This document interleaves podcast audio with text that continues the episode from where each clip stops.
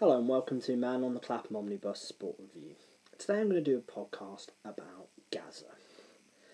Paul Gascoigne, the former England midfielder. To me, Paul Gascoigne is the magical Negro of English football. The magical Negro is, to define it, is a supporting stock character in American film and fiction. It's a African American character, usually male but sometimes female, predominantly male. And in some ways is considered outwardly or inwardly disabled. They're selfless, they're self sacrificing, and they bring wisdom and insight and help to the main white character. And they usually have a, a magical power. Um, a critic described it, a film critic described it as rather vaguely defined, but not the sort of thing one typically encounters. And to me, that's what Paul Gascoigne is. In the, the element of selflessness, you know, he brings just immense joy and happiness to England fans, especially in Italia 90. He helped the public fall back in love with football after all of the disasters and violence of the 1980s, you finally had Italia 90 England weren't expected to do anything, and they go oh, they're a World Cup penalty shootout away from the final. The idea of bringing wisdom, help, and insight, in that England were always known as being, you know, of that kind of era, was sort of staid, stodgy England and they were never able to appreciate or utilise maverick talent. You know, Glenn Hoddle, Stan Bowles. And then Gascoigne comes along, and it's well known that Bobby Robson, the manager, wasn't 100% sure of taking him to Italia 90 until they had this friendly at Wembley against Czechoslovakia. And he just has a, a wonder game. And at that point, that's when they decide they just have to take him. And then he sort of, you know, you know burst into the first team. And really, to sum up Paul Gascoigne's extraordinary gifts, it really is like a magical power. You know, and one of the, the sort of tropes of the magical Negroes that they, they come out of nowhere. And in many ways, him coming out of Newcastle is that. It is socially disadvantaged. You, you have the sort of stereotype of the, the Geordie lad as pissed up, wearing a Newcastle replica shirt with a bottle of Newcastle, you know, brown ale. And then you have the element of self sacrifice. You know, the, the yellow card against West Germany in Italia 90. So in the semi final. So he gets a, a yellow card. He had a yellow card earlier in the tournament. It means he misses the final. And you get the, the emotion pours out of him. You get tears. He carries on playing in the game, tries his best, even though he knows he's not going to the final. He tries to get the team there. You know, you then have the, sort of the wider sense of you know his drink fueled decline after his you know the powers, the, the the genius football. Once that fades, you know you have the inability of his you know teammates. You know, Gary Mabbutt tried to help, Gary Lineker's tried to help you know, the, the man, his managers, you know, Bobby Robson, Walter Smith, Terry Venables to save him, or even sort of English society as a whole. You know, sort of reminiscent of the Green Mile. It's one of the sort of most popular and famous films with the, the magical Negro as a character. You have the uh, Legend of Bagger Vance. And there's also the sense that, in some ways, he's, you know, the passivity with which Paul Gascoigne has really accepted his fate. Yeah, he's not blamed the press. He's not blamed the public. All of the the, the fame for you know his problems. And then what we've done once he sort of stopped, once his England career was finished, sort of in the late nineties, in the early two thousands, we then recast Gazza as a cautionary tale, and and this really coincided with the, the rise of Wayne Rooney because it mirrored so many elements of the, the Gazza backstory. You know, the teenage prodigy, white, northern class, working class background. He had weight issues. There was the pressures of fame. There was the England ex- English expectation, you know, the ghosts of 66. and with you know Wayne Rooney's first couple of sort of front page missteps. And this is where the question really lies: Was this a purely altruistic desire of the the press and the sporting public to avoid the, the guilt of implied responsibility. In other words, were we partially to blame for what happened to Paul Gascoigne after his football career ended? With the, the alcohol, the, the drugs, the mental health problems, you know, the, the very public disintegration of, of his life? Or was it really just simply a desire to, to maximise the physical gifts and talent that Wayne Rooney had? You know, so because it benefited at club level, that's Manchester United, the, the biggest club in the country, and really casting Rooney as the final piece of the golden generation. We had the defenders in Ferdinand, we had the midfielders with Beckham, Gerrard, Lampard, you had Michael Owen. You just needed another sort of attacking player to really finish the job off, and then Wayne Rooney came and I suppose there's also an element of an element of stereotypes. We just immediately thought, ah, Wayne Rooney's northern, similar things to Gazza. As a result, that that'll be the same. He'll end up the same. And more thankfully, although Wayne Rooney has you know, issues, just like every single one of us has issues, I, I don't think he's ever going to be in the same sort of position as you know Paul Gascoigne.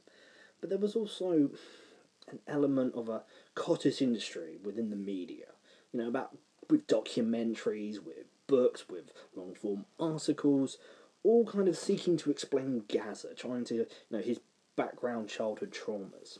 I mean, one of them was that when he was um, a young boy, he saw his best friend get run over right in front of him. And sociologically, about you know the, the issues with you know working class drinking in Newcastle and so on. So not only is he in some sense the the you know with the the magical Negro is is deeply troubling. You know, you can enjoy the Legend of Bagger Vance, you can enjoy the Green Mile, but the, the concept itself is deeply troubling. And Gazza, in many ways, is also the magical Negro of toxic masculinity. You know, what is the most famous images of Paul Gascoigne? You've got two photos that immediately spring to mind. You have the vo- photo of Vinnie Jones of Wimbledon grabbing Paul Gascoigne by the balls.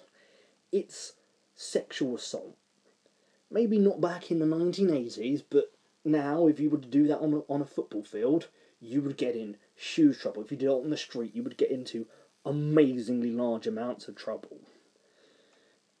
I mean, the only place where you could probably get away with it is the rugby field, where Joe Marler did it for England to a Welsh player during the England Wales Six Nations game just before the lockdown. But they people try in rugby try to sort of play it off as a, a harmless prank, even in the modern age. And I think the point is, is almost it was as if it's fine as long as you're a character, as long as you're a bit eccentric, as long as you've got a bit of a media persona that you can back that up with. If that had just been a random substitute or someone who, you know, a back row player who people didn't know by, you know, hair, by look, or by name, you'd have probably got in an amazing amount of trouble. So that's sort of the classic example is all of the behaviour that is associated with the Wimbledon crazy gang of the 80s and 90s. The idea is that you join, you turn up in your suit, and then they would just burn your suit because that would somehow bring everything together and would help build you know, team morale. You know, it's very much if you look at it, Vinnie Jones parlayed his you know Premier League hard man Wimbledon image and managed to turn it into a Hollywood acting career. You know, it's an era defining photo in, that regards. And it very much plays into the, the English psyche of toughness. It's overtly macho, but it's also deeply suspicious of talent.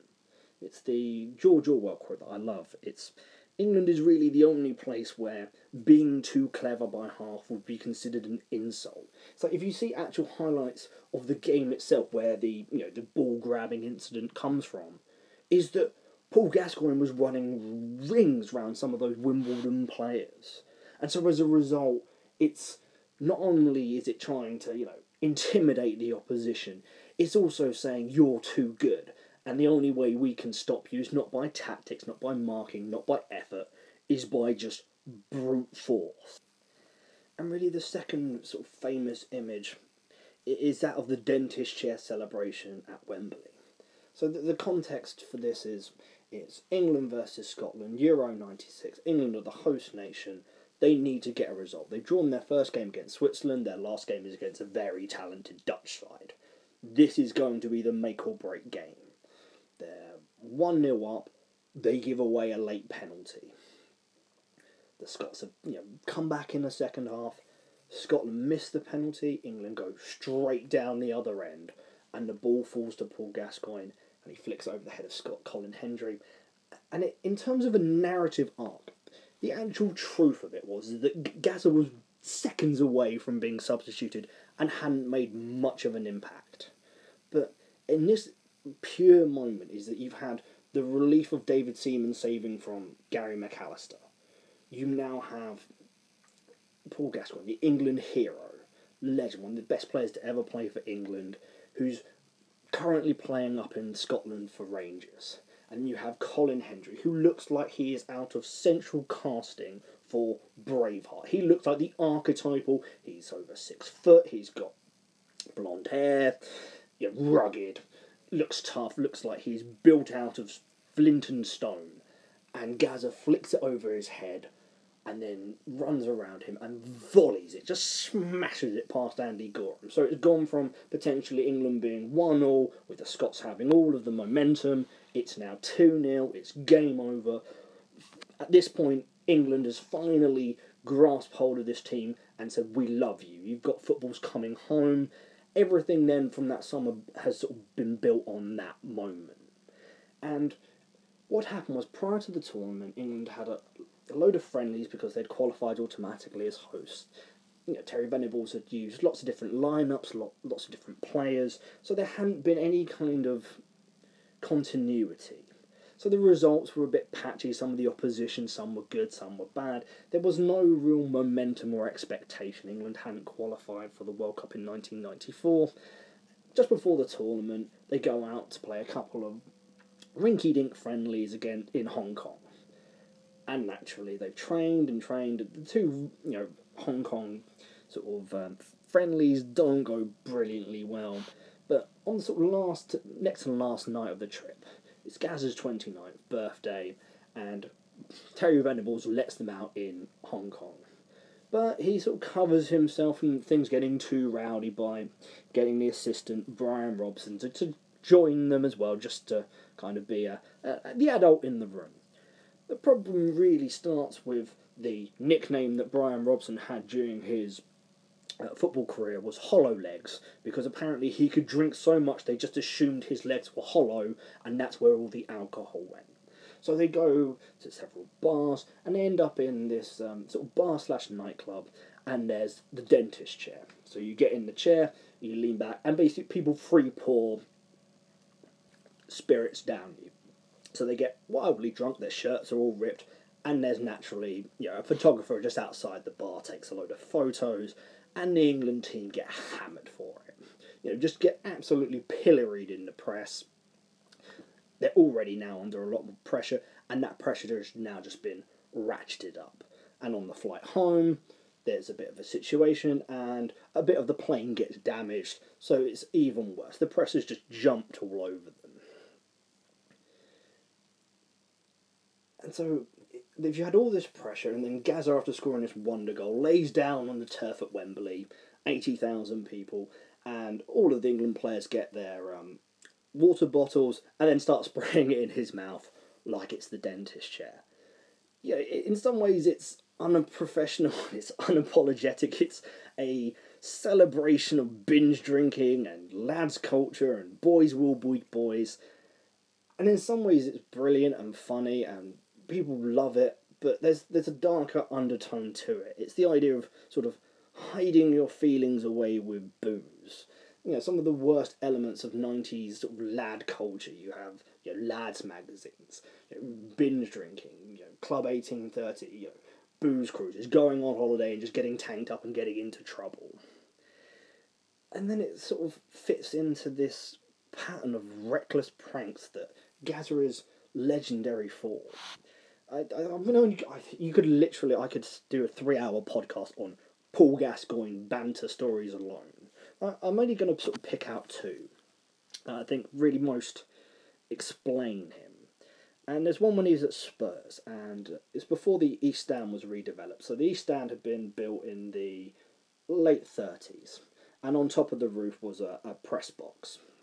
Now, for years, and this is of late 80s, for years that press box had been off limits. The floorboards were rotten, it was just, you didn't go there, it was a death trap. Now, one day, G- is at White Hart Lane, shooting pigeons with an air rifle, which is strange, but that's what he was doing. And so he decides to get a better vantage point to go into this off limits press box on top of the East Stand roof.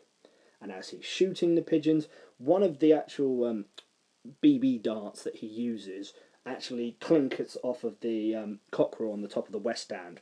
And so when the new stadium was built, they um, basically used a 3D printer to create a bigger version of the uh, West Stand and East Stand cockerel to put on the uh, South Stand. And so it was in every single way, like the weather beaten one, there was dinks in it, and apparently one of the dinks is basically one of his errant BBs that he missed the pigeon and hit the actual um, cockerel. The floorboard gives out, and Gazza falls 20, 30 feet onto the top tier of the east stand, onto the seats below. Now, that could have killed him, that could have broken his leg, he could have been paralysed, he could have been killed it was an insanely reckless thing to do. But luckily, he seemed to basically bounce up without a scratch. It was a, a miracle. And there's another time when he's at Spurs and there's a um, groundsman who's got a van with a um, one of those sort of steps up onto the roof, kind of like a mini ladder. And Gazza manages to persuade the um, guard, the um, groundsman to go onto the roof. I think he's put like some of his equipment up there. And as the, the old boy, I think he's in his 50s, 60s, the way how Gary Lineker tells the story, is that Gazza then runs round, jumps into the van, and just pulls off, drives off with the groundsman eh, on the roof. Now holding on to this like you know attached ladder for dear life, pretty much looking like Superman. So he drives him all around Mill Hill, where Spurs' training ground was at the time, at high speed, going round roundabouts, and eventually brings him back into the, the car park. The guys managed to hold on for his life for this sort of two, three, I imagine, terrifying minutes. All the players are sort of laughing, but in a kind of shocked way. And Terry Venables, the manager, comes out and says, oh, kind of what's going on here sort of takes a look, kind of assesses what, assumes, guesses what's kind of happened that Garrett, that uh, Gaz has done something, and says, "I don't want to know about this, do I, lads?" They nod, and he wanders off. The thing is, he, he could have killed this guy. He could have, you know, if he'd fallen off and he could have been run over, you could have, you could have ended up his career could have been ruined by a fifteen year prison sentence. Even even on the field, you, you had the sort of reckless tackles in the World Cup 1990. The two tackles he got booked for were reckless. They weren't particularly well timed challenges. They were the, just the sort of challenges that would get you booked. You know, he should have been red carded in the 91 FA Cup final. You know, the first challenge was bad. You know, and the ref, because he's pumped up. I mean, everyone knew Gazza in the 91 Cup final was just bouncing off the wall in the tunnel. He was just too amped up. And they're trying to calm him down. He could have got a straight red. The second one is an even worse challenge. Could have ended Gary Charles, the player he tackles, career. In the end, he only smashes his Omni up and is, is out for a year. Again, wasn't sent off, and really probably got away with it more than anything, partly due to fame, partly because people loved Gazza, and they, he was so emotive. You just knew what he was feeling and thinking at any any given moment. And it, it's really part of a set against a, a backdrop of a training ground culture that was just soaked in testosterone. It was addled with it. It was hierarchical. There was elements of bullying younger players. There's a constant need to toughen people up. You had banter. You had marathon drinking sessions to you know, bond teams together. And the key point really has to be that Gazza's drinking was really increasingly out of place as the 90s wore on. You know, Ferguson you know, had damaged, had destroyed a drinking culture at old Manchester United in the uh, late 80s, early 90s. He got the players who were drinkers and got them out of the club. You know, you have the same thing with Wenger at Arsenal a bit further on into the 90s. English football and, and football in general, but specifically English football and drinking, was becoming more professional. You had Tony Adams enter rehab and going into recovery. You also had, in some ways, some of it, some of the, the some of the legend of, of Gazza was, I think, in many ways media created. There's a famous um, moment where a um, Norwegian television crew went up to, to Gazza as he was just warming up for a game and says, um, Do you have anything to say to Norway? And his response was, Fuck off, Norway. The obvious point is is that the, the Norwegian camera crew knew what they were looking for. They were looking for Gazza to do or say something, uh, and he played up to that. There's always a sense in, in sport that there's exceptions and that talent will always kind of win out in those situations. There's a famous one at Lazio when he was playing out in Italy in the early 90s, where um, I think Lazio had forbidden any of their players to do media interviews. I think they were having a bit of a barney with the local press. And um, so the press go up and ask all these sort of individual to these Lazio players in a line, and they get to Gazza. Everyone else has been just stone silent, hasn't said a word, and then Gazza just burps into the microphone. I think if you take the totality of all of these stories, I, I don't see him as being malicious, but it's more unchained. You know, he was beloved by teammates, but you didn't. Again, you didn't really have a choice with Paul Gascoigne. You had to take him as at his behaviour. He wasn't going to change it in any way, and I think he was so irrepressible in many ways that that you know was fine with many people, and he was so talented and generally you know such an interesting character that people were willing to you know forgive him anything. But undoubtedly, there is a dark side to Paul Gascoigne and Gazza.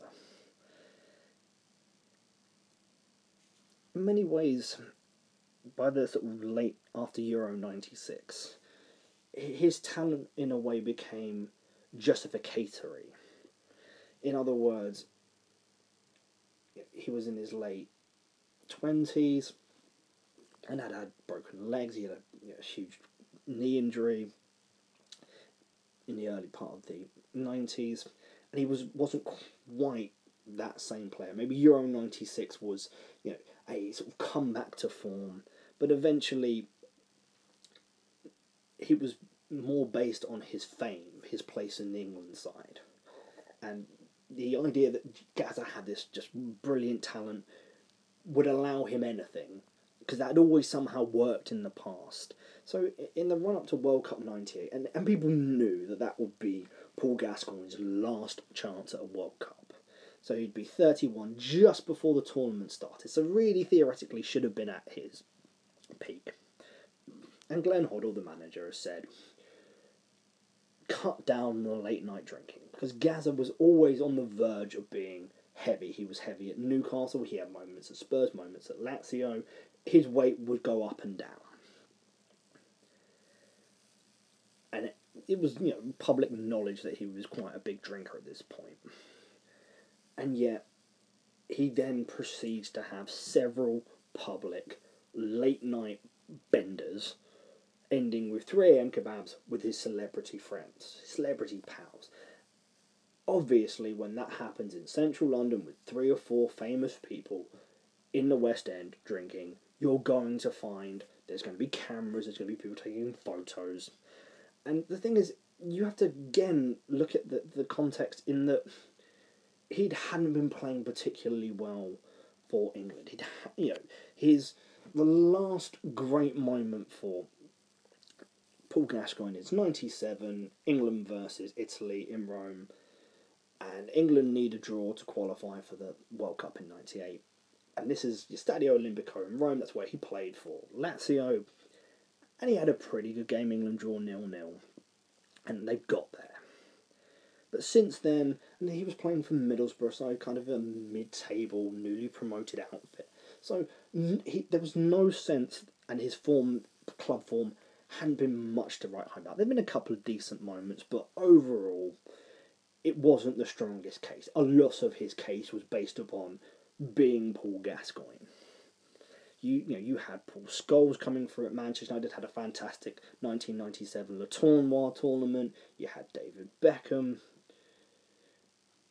and this plays into a thing that we always, as fans and media, when we talk about Paul Gascoigne, we talk about his love for football. That, that everything else, you know, there was problems in his personal life with mental health, with drinking. But if you could just get him onto the training field and the games, everything, all of his problems would sort of melt away. And I think that's a lovely narrative, but I don't think that's 100% true.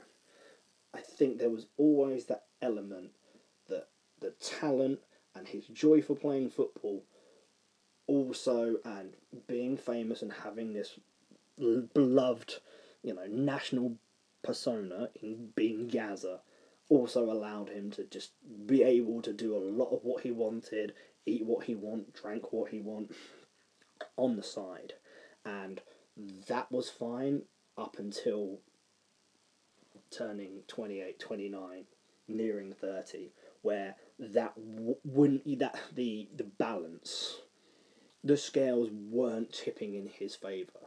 He was getting heavier you know, his fitness was being affected. So he effectively so anybody else in that situation would have just said okay this is my last shot at this. It, he might not have even made Euro 2000. It was his last chance to go to a World Cup to make a difference where all the greatest moments of his career, Italia 90, Euro 96, this was his last chance. So, you, you know, just spend a few months just focusing on the fitness, get yourself into the best shape of your life. After that, you know, you maybe you retire from international football, maybe but just just for a short period of time, just be hyper professional. But he didn't. He, he self sabotaged. It's a lack of basic fitness and basic professionalism.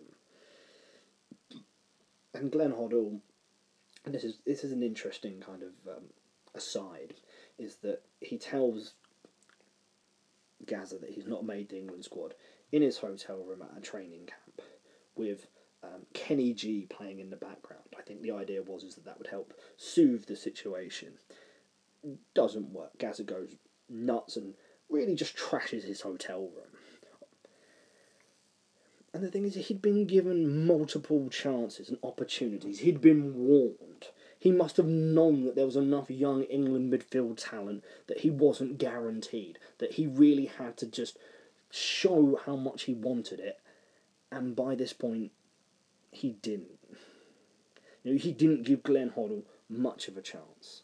You know, you had the Cathay Pacific incident, which I alluded to earlier, and the, the, the, and I can't guarantee that this is one hundred percent true, but this is the rumor is, is that someone played a bit of a prank on Paul Gascoigne on the flight back from Hong Kong, and while Gascoigne has done multiple, you know, hundreds of you know pranks he didn't necessarily like it being done on him, and so as a result, did the damage that the, the whole squad got blamed for. But I think the, the the assumption is, that he was the cause of it. Mm.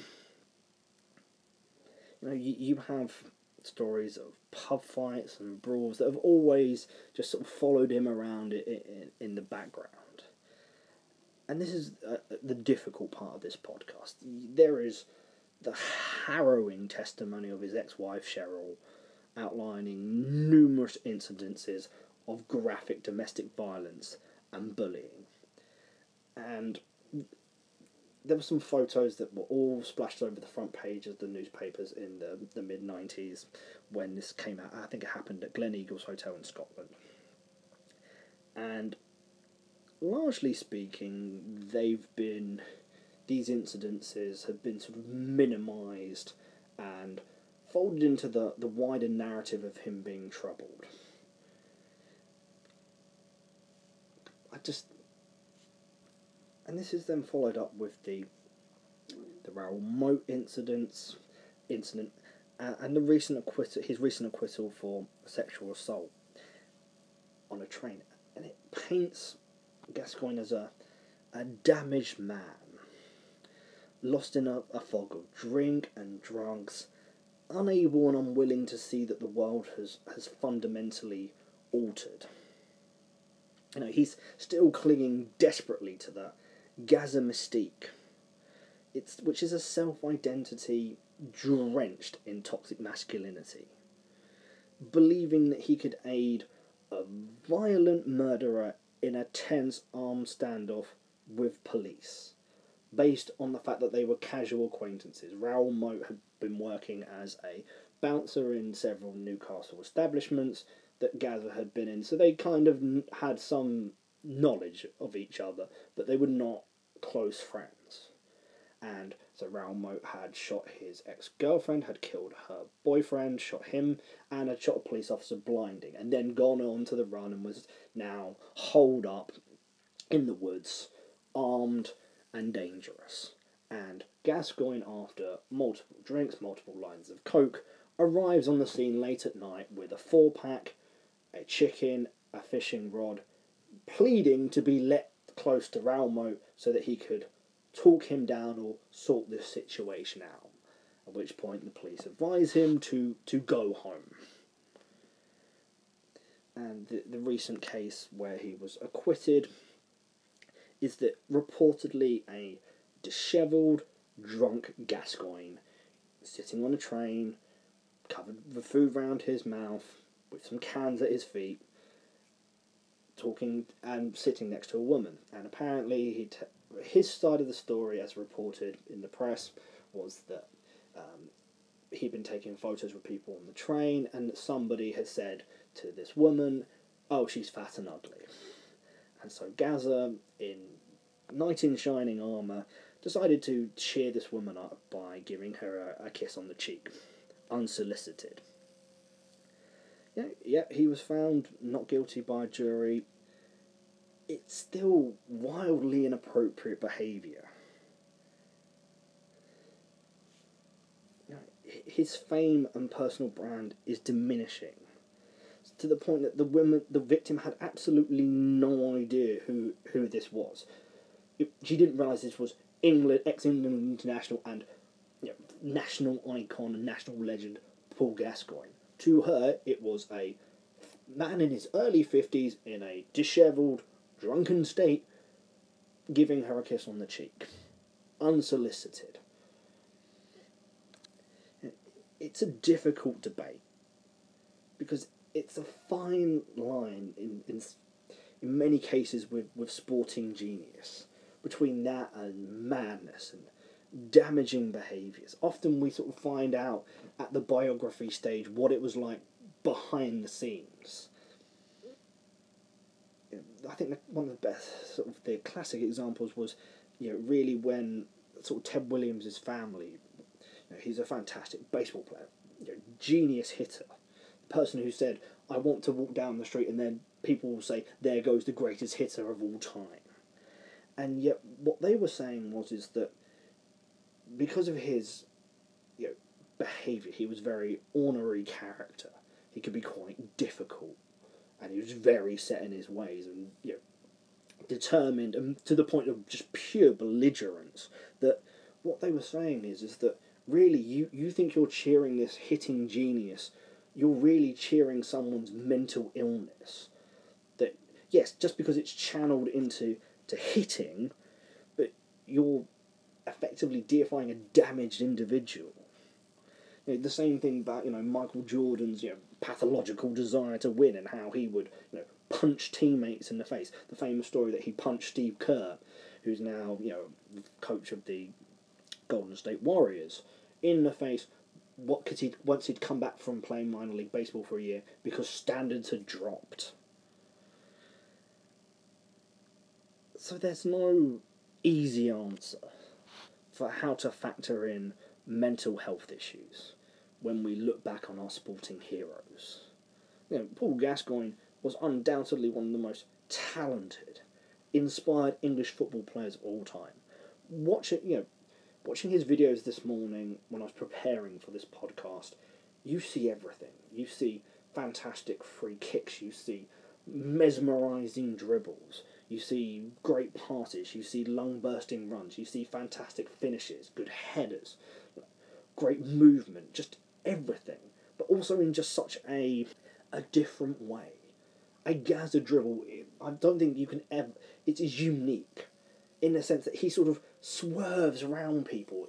It's never A to B. It's A to C via D, stopping off at B and ending up at A, but still finding space. It's incredible to watch. But he's also a domestic abuser. He's an alcoholic, he's had issues with drugs, he's had various mental health issues, and stem from childhood problems onwards. There's a manicness about Gazza.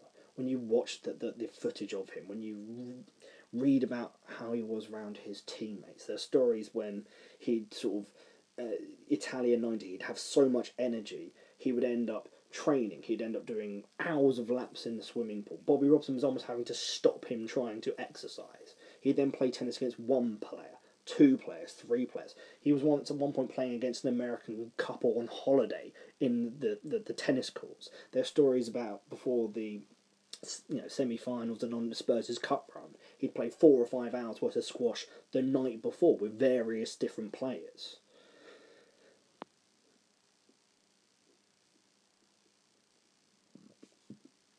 Gazza brought joy to millions of people. But I would hold no issue with those who, you know, looking back on it now retrospectively, see him as being emblematic of you know, damaging patriarchy, where victims are ignored or sidelined if the aggressor wields power and status within society, where negative and destructive behaviours are normalised or even celebrated if the end product is an England victory. I, th- I think there is some merit in, in seeking to understand the depths and scars that mental health issues leave and the difficulties in trying to overcome these demons, these illnesses in a pressurized performance environment, all in the sort of unrelenting glare of the ravenous national media and the expectation of the fans. You know, the the era that Paul Gascoigne played in was not one where mental health was understood fully, not by the players, the manager, the media, or, or the fans. It was just a tough it out. You know, do what you need to do. If you have a problem, be a man about it. Have some drinks. Is that kind of toughness, that kind of. And for me, I suppose the best way that there should be really, in my mind, there should be a Gazza film, and I think it should be one film, but in really two parts. And I think the first one should be, first part of this film should be an unreliable, unreliable narrator, and it shows you the highs. So, Italia ninety, you know, the tears, the great moments. You know, you could have Euro '96, the great years at Rangers, you know, the, scoring the fantastic free kick against Arsenal in the, the first ever FA Cup semi final played at, at Wembley. even even the back half of his career after he sort of retires from football, he spends a few months in in China. You know, he goes on a sold out stage tour, and you could have all of that because all of it is fundamentally true. All of the love that people had for him. You know, whenever Gazza signed for someone, thousands of people would turn up, whether that be in Scotland, whether that be in Middlesbrough, whether that be in Italy. You know, when he was out playing in in Rome for Lazio, all of that, all of it is, true. All of the love, all of the great moments, it's all fundamentally true. But if you took it from the unreliable narrator's perspective, if you just looked at it as great, you know, without any depth to it, and then I think the second half should actually show the downfall and the truth behind all of the glory, the the violence, the the problems, the the bulimia, the the pressures, the, the alcohol, all of the mistakes that were made, and all of the problems they have, and the complexities that you wouldn't see in the first half, where it's just the glory bits, and really let the viewer at the end of the film decide what to make of it. Mm.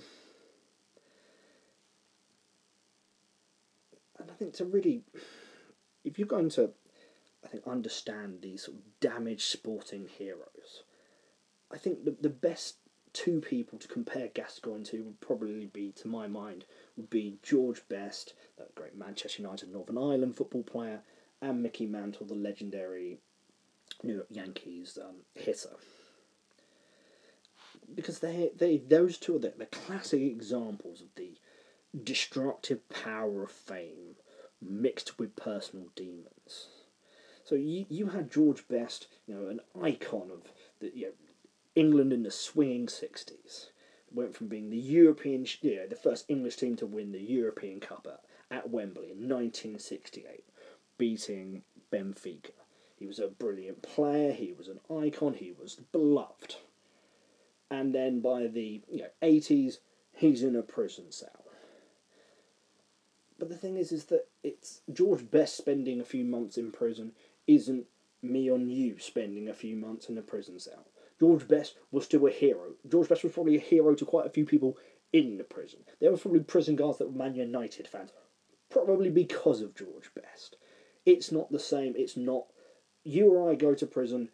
There's nothing positive. It's terrifying. It's you know the the ramifications last for years afterwards in terms of employment, in terms of your relationship with your friends and family, your own personal psychology.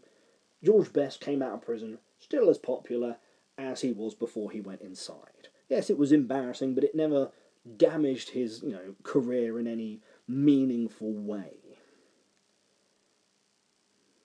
You know, there, there with Best and Gazza, there's credible allegations of domestic violence against them, need, at no point did it greatly diminish their public standing or position as football heroes.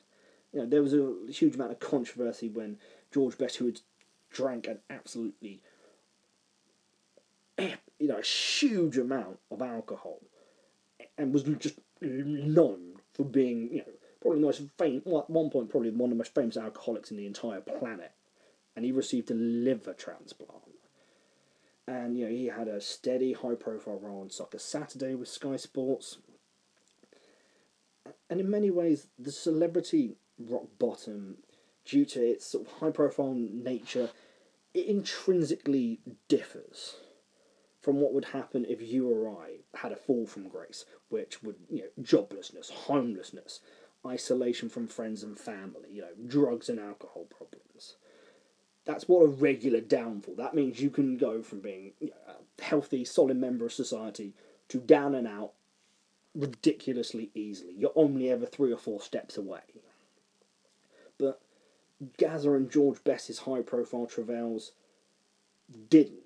In the end, Paul Gascoigne, even you know a few, even a couple of years ago, was doing a stalled out stage tour talking about his life.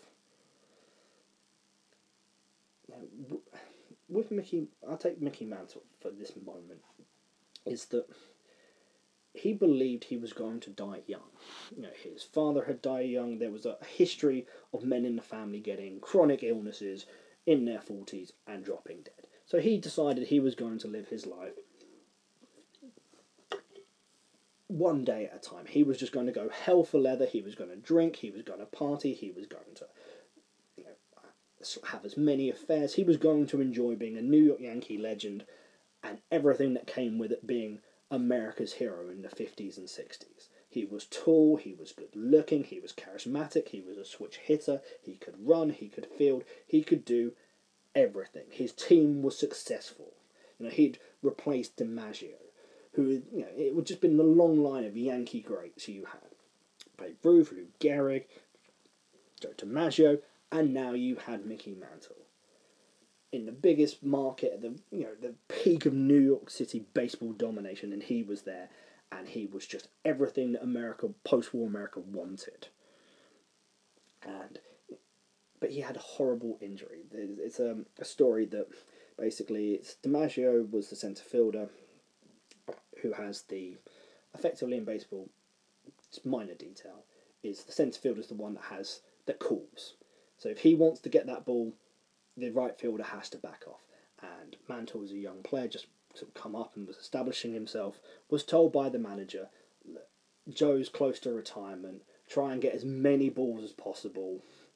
And so there's this fly ball that's hit into sort of right centre, and Mantle comes tearing in and you know say that I'm going to make the catch, and at the last minute, DiMaggio calls him off. So literally to stop him running into DiMaggio, he has to stop. He gets his foot caught into a uh, I think it's a grate that they used for like to water the um, field, and just obliterates his knee. And for the rest of his career, he played in fantastic amounts of pain. They used to call him the mummy because of the amount of tape and the amount of hours that he would have to spend just to get ready for one game. And he sort of took this very stoically. But yeah, he did you know, drink. He there was personal problems, and it was very much the, the idea of burden that he sort of had. His father had been very, we would probably now call it abusive. Back in then those days, it, he was just considered. Well, his son was going to be one of the greatest baseball players of all time, and Mutt Mantle, his dad, was going to make sure that was going to happen, come what may. And so, with George Best and Gazza, there's no sense of loss.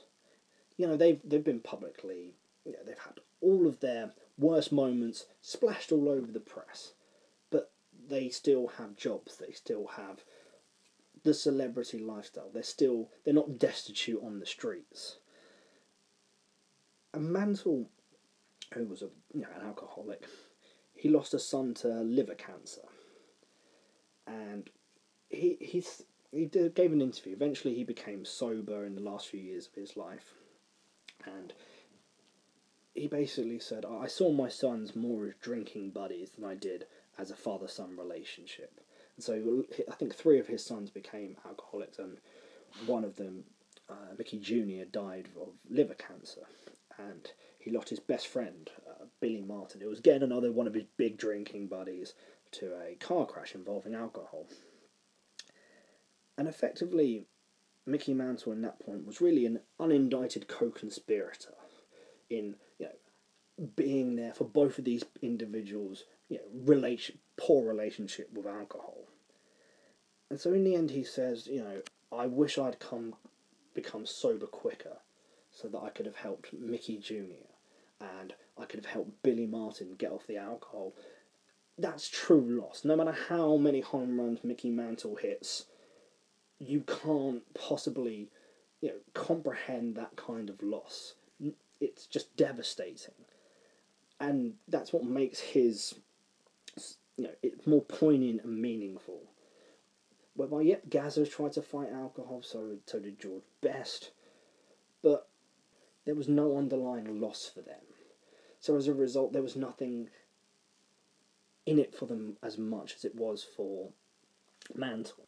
And that's why you could probably argue that Mickey Mantle was the one who found peace at the end of his life more than you know at the moment Gazza and more to you know George, than George Best did. I mean, I think George Best had elements of peace, but not fully. And I think the point is is that with Best and Mantle, they were trapped by this seminal fame because they were so culturally valuable, not just as sports stars, but as cultural icons. You know, Mantle is a you know poster boy for post-war America on the rise, best as you know the swinging '60s in the UK. Both of them play for the largest and most popular teams in the most important sport. And the burden of being a whole generation's principal hero. Once you marry that with their personal demons, it was potent. Now, how can anyone live up to the ex- expectations of millions of childhood fans now in adulthood upon meeting you, as you're deep into retirement? You know, the pressure of living up to the Playboy reputation, to be this seminal, almost godlike figure. Mm. And for Mantle, the peace comes from eventually moving out of the Glare. He moves to Greensboro, Georgia, and for a lot of years, George Best lived in um, Surbiton in Surrey. And broadly speaking, these communities were supportive. They, they, you know, in other words, they they wouldn't bother him. They just treated him as a regular, as regular individuals, regular locals. You know, the, there's stories about when George Best was drinking in Surbiton pubs. What would happen is is that you know, he you'd basically have the regulars, and they just knew to leave George Best alone. They you know they say, "Hi George, how's it going?" He'd nod back and all the rest of it, and then you'd get people who would let's say just walk into the pub and went, "Oh my God, there's George Best," and some of them would would come up to the locals and say, "Oh, should I say something to George? Should I buy him a drink?" And the locals would be like, "No, just leave him alone. You you know you've seen him. That's super duper. He doesn't want to know." And then you'd have these guys and they'd come up and George would be watching the football and they'd come they start trying to talk to him. And that's the point. If you've got thousands and thousands of people who all want to tell you their memories of you and how special you were you can't keep all of these people happy. It, you just it's just not possible. In the end he just wanted to sit there and watch the football and have a quiet drink. So he would ignore them. And these people would sort of almost sort of not quite storm off but they'd just be like, well, that wasn't the moment I was expecting. I was hoping to have this beautiful, brilliant moment with George Best. The problem is, two, three, four million people all wanted to have that moment with him. You know, there was one time when George Best was in the pub in Surbiton, and a beautiful woman comes and starts chatting George up, and you know, eventually she sort of goes away and says, "Oh, look, give me a call in a minute." So George Best goes outside to make this phone call at which point there's a whole bunch of cameras. So it's basically a setup. They sent the woman in there to lure George Best out so that the paparazzi can get all of these photos of, oh, look, there's George Best in the pub having a drink. And eventually some of the, the locals would start giving you know him a heads up, say, look, there's some cameras out there. If you want to leave the other entrance, that's the good idea. And I think that's really where where you can see what that peace did to both men. And for Mantle far more, he had far more salvation. Uh, I think with Best, there wasn't really a form of salvation. You know, there was always an air of sort of hedonistic, you know, to uh, George Best's personal life, even close to the end. But he found a place and a purpose that allowed for a narrative arc that his death was more celebrated than mourned. It was more focusing on his ballet brilliance than his descent into addiction. However, Gascoigne in many ways revels in the adulation from the public.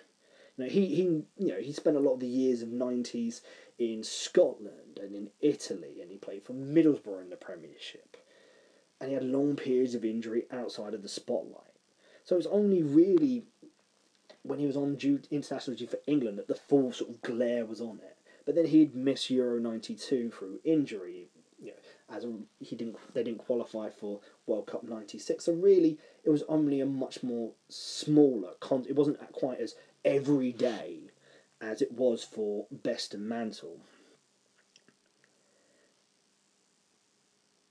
Because really, this adulation keeps him as Gazza and there's always you know a role. There was always opportunities in stage shows, documentaries. Um, there's always the element of reflective love and sympathy throughout the country. you know what Gazza stands for is 90s nostalgia, and it's drenched in testosterone banter, beer soaked anecdotes, near misses, uncomplicated machismo, and it ignores the reality, which is the broken body, the poor physical and mental health. You know, the failed punditry, you know, for ITV in the World Cup in 2002, where he would sort of rock up basically either hungover or drunk or just not in any position or having no, no research, just in no way to have made the most of this, to, to have become a pundit, you know, like George Best was able to do so. You know, you have the disasters of two failed coaching spells. You know, there was the on this uh, stage tour, you know, that he made racist comments to one of the security staff. You know, there, and you have you know, numerous kind of car crash personal appearances in public. As long as Gazza is in some way marketable, the failures of Paul Gascoigne's post football life will be obscured and shrouded. You know, it's for him it's far easier to drink a pint as Gazza than it is to be a sober Paul Gascoigne. You know, since he's retired from football the last twenty years, he hasn't done much.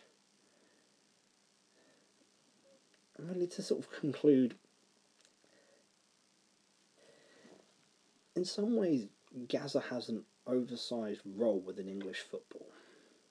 You know, the, the moment the tears of Turin in the semi final, he, you know, his excellent play throughout the tournament, his, his oversized personality, it fitted the national mood perfectly. But what if England had prevailed in the penalty shootout against West Germany? The tears would have been a footnote because it would have been framed against the final versus Argentina, the the potential for revenge against Diego Maradona, the chances to be world champions again, to finally be at the, the top. And Gascoigne would have been suspended. He would have watched from the sidelines as somebody else would have been either the hero, the villain, the goat. Some that would have been somebody else. And yes, while he was in Italy, really it was David Platt and Des Walker who had arguably more success in the peninsula than the you know injury plagued Lazio years.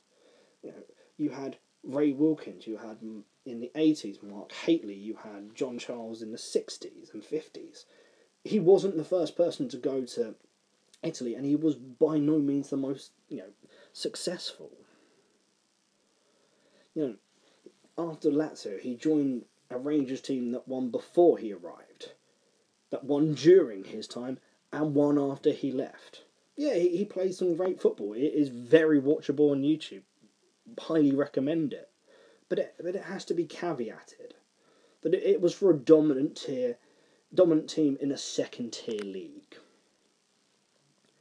You know, his spell at Middlesbrough had far more about boosting coverage and attendance than it did over his actual performances. You had you know Middlesbrough who were famous when they got promoted. There was Samba Borough. You had Juninho. You had Emerson. They signed Fabrizio Ravanelli on idiot money. They got relegated. Two cup finals, lost both of them, and they needed a boost. And Paul Gascoigne was going to be that one. Thousands of people turned up at his you know, bought shirts, turned up at his announcement. You know, it was Paul Gascoigne finally coming back to England after six years away uh, I've talked about the nil-nil game in England versus Italy, you know, in Rome in November 1997. He was 30 years old, and after that, Paul Gascoigne never made another meaningful appearance in professional football. The remainder of his Premier League appearances was basically either to maintain his England place after he lost it in before the in the well before World Cup '98 or to regain it. Neither was a success. He never got back into the England squad. He didn't make 98 because of his you know, poor professionalism. And from that moment onwards, you just saw flashes. Moments, you know, he had a couple of good games for Everton. but really, you were seeing the, the, the increasing spectre of his demons and personal problems. You you could see it on the horizon. It was getting worse. It was get his world was getting more complicated, and that these issues would eventually it really engulf his life. In some ways, you can almost see that the pranks, the Gazza persona, increasingly can be argued as evidence of, of a personality almost frozen in carbon, you know, unable to move. You know, there was no growth, no depth. You know, sober Gazza and drunk Gazza are pretty much trying to do the same thing. You know, basically, the the sober Gazza can headline, you know, the Gazza brand pretty well. The drunk Gazza tries to do the same thing, and you have little success. You know, all you have is pain, tabloid headlines, and sad paparazzi shots. You know, I see Paul Gascoigne as almost being the Forrest Gump of the 90s in terms of football and in some ways in terms of culture. There's, there's nobody but him that could span you know, world in motion. You know, the, the seminal you know, um, song for uh, that was England's official 1990 Italia 90 anthem.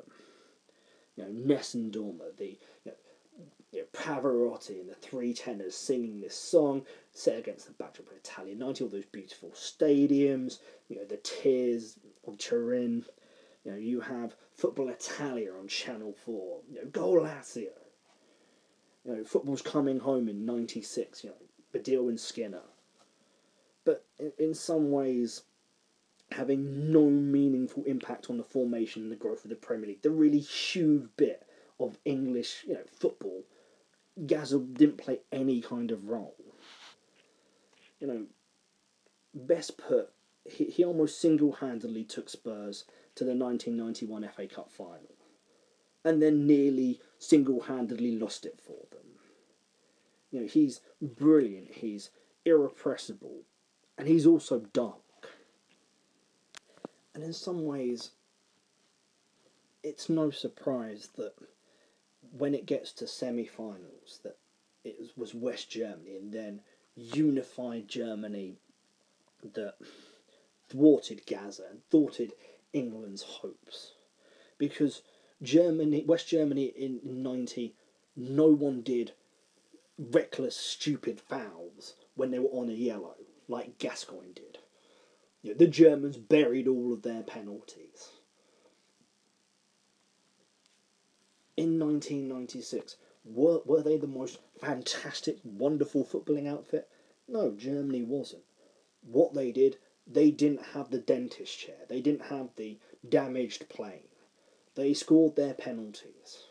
They just held England off. Paul Gascoigne is always fated to be an inch short of that Darren Anderton cross at Wembley in extra time. Had he just been one, two inches further along, he would have tapped that ball into the empty net. It would have been a golden goal. The game would have ended at that precise second. England would have beaten Germany 2 1. They would be going to the Euro 96 final. So 30 years on from 1966 World Cup, Euro 1996, England playing Czech, Czech Republic in the final. Know, there would have been statues to Paul Gascoigne had he done that, had he then, in the final, taken England to glory. But he doesn't. And in, in a way, we all know how this is going to end. It might be tomorrow, it might be five or six years, it might be seven years. There's going to be that news report that says that Paul Gascoigne has been taken into hospital and that he's in critical condition.